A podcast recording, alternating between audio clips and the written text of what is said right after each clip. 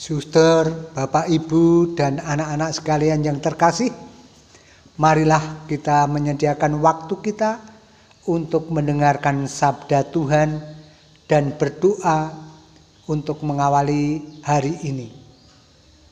Dalam nama Bapa dan Putra dan Roh Kudus. Amin.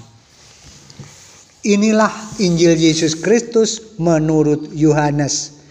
Dimuliakanlah Tuhan. Pada hari raya orang Yahudi, Yesus berangkat ke Yerusalem. Di Yerusalem, dekat pintu gerbang domba, ada sebuah kolam yang dalam bahasa Ibrani disebut Bethesda. Serambinya ada lima, dan di serambi-serambi itu berbaring sejumlah besar orang sakit, orang-orang buta, orang-orang timpang, dan orang-orang lumpuh yang menantikan guncangan air kolam itu. Sebab sewaktu-waktu turun malaikat Tuhan ke kolam itu dan menggoncangkan air itu, barang siapa yang terdahulu masuk ke dalamnya sesudah goncangan air itu menjadi sembuh. Apa pun juga penyakitnya. Ada di situ seorang yang sudah 38 tahun lamanya sakit Ketika Yesus melihat orang itu berbaring di sana, dan karena ia tahu bahwa ia telah lama dalam keadaan itu, berkatalah ia kepadanya, "Maukah engkau sembuh?" Jawab orang itu kepadanya, "Tuhan, tidak ada orang yang menurunkan aku ke dalam kolam itu. Apabila airnya mulai goncang, dan sementara aku sendiri menuju kolam itu, orang lain sudah turun mendahului aku. Kata Yesus kepadanya, "Bangunlah, angkatlah pilamu dan berjalanlah." Dan pada saat itu juga sembuhlah orang itu. Lalu ia mengangkat tilamnya dan berjalan. Tetapi hari itu hari Sabat. Karena itu orang-orang Yahudi berkata kepada orang-orang yang baru sembuh itu, "Hari ini hari Sabat dan tidak boleh engkau memikul stilamu." Akan tetapi ia menjawab mereka, "Orang yang telah menyembuhkan aku, dia yang mengatakan kepadaku, angkatlah tilammu dan berjalanlah." Mereka bertanya kepadanya, Siapakah orang itu yang berkata kepadamu, "Angkatlah tilammu dan berjalanlah"? Tetapi orang yang baru sembuh itu tidak tahu siapa orang itu, sebab Yesus telah menghilang ke tengah-tengah orang banyak di tempat itu. Kemudian, ketika ketemu dengan Dia dalam bait Allah, Yesus lalu berkata kepadanya, engkau telah sembuh.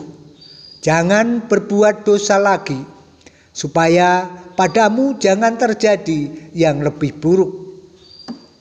Orang itu keluar, lalu menceritakan kepada orang-orang Yahudi bahwa Yesuslah yang menyembuhkan dia. Dan karena itu, orang-orang Yahudi berusaha menganiaya Yesus karena ia melakukan hal-hal itu pada hari Sabat. Demikianlah Injil Tuhan. Terpujilah Kristus. Suster, Bapak, Ibu, dan anak-anak sekalian yang tercinta, pada pagi hari ini kita mendengarkan sabda Tuhan tentang penyembuhan orang sakit dan juga tentang permohonan Yesus atau pemberitahuan Yesus supaya bertobat agar kita tidak menjadi lebih buruk lagi dalam hidup kita. Pertobatan itu seperti air yang mengalir, memberi hidup segala sesuatu yang dilewatinya. Pohon-pohon tumbuh lebat dan menghasilkan buah yang melimpah. Air itu memberikan hidup bagi semua orang.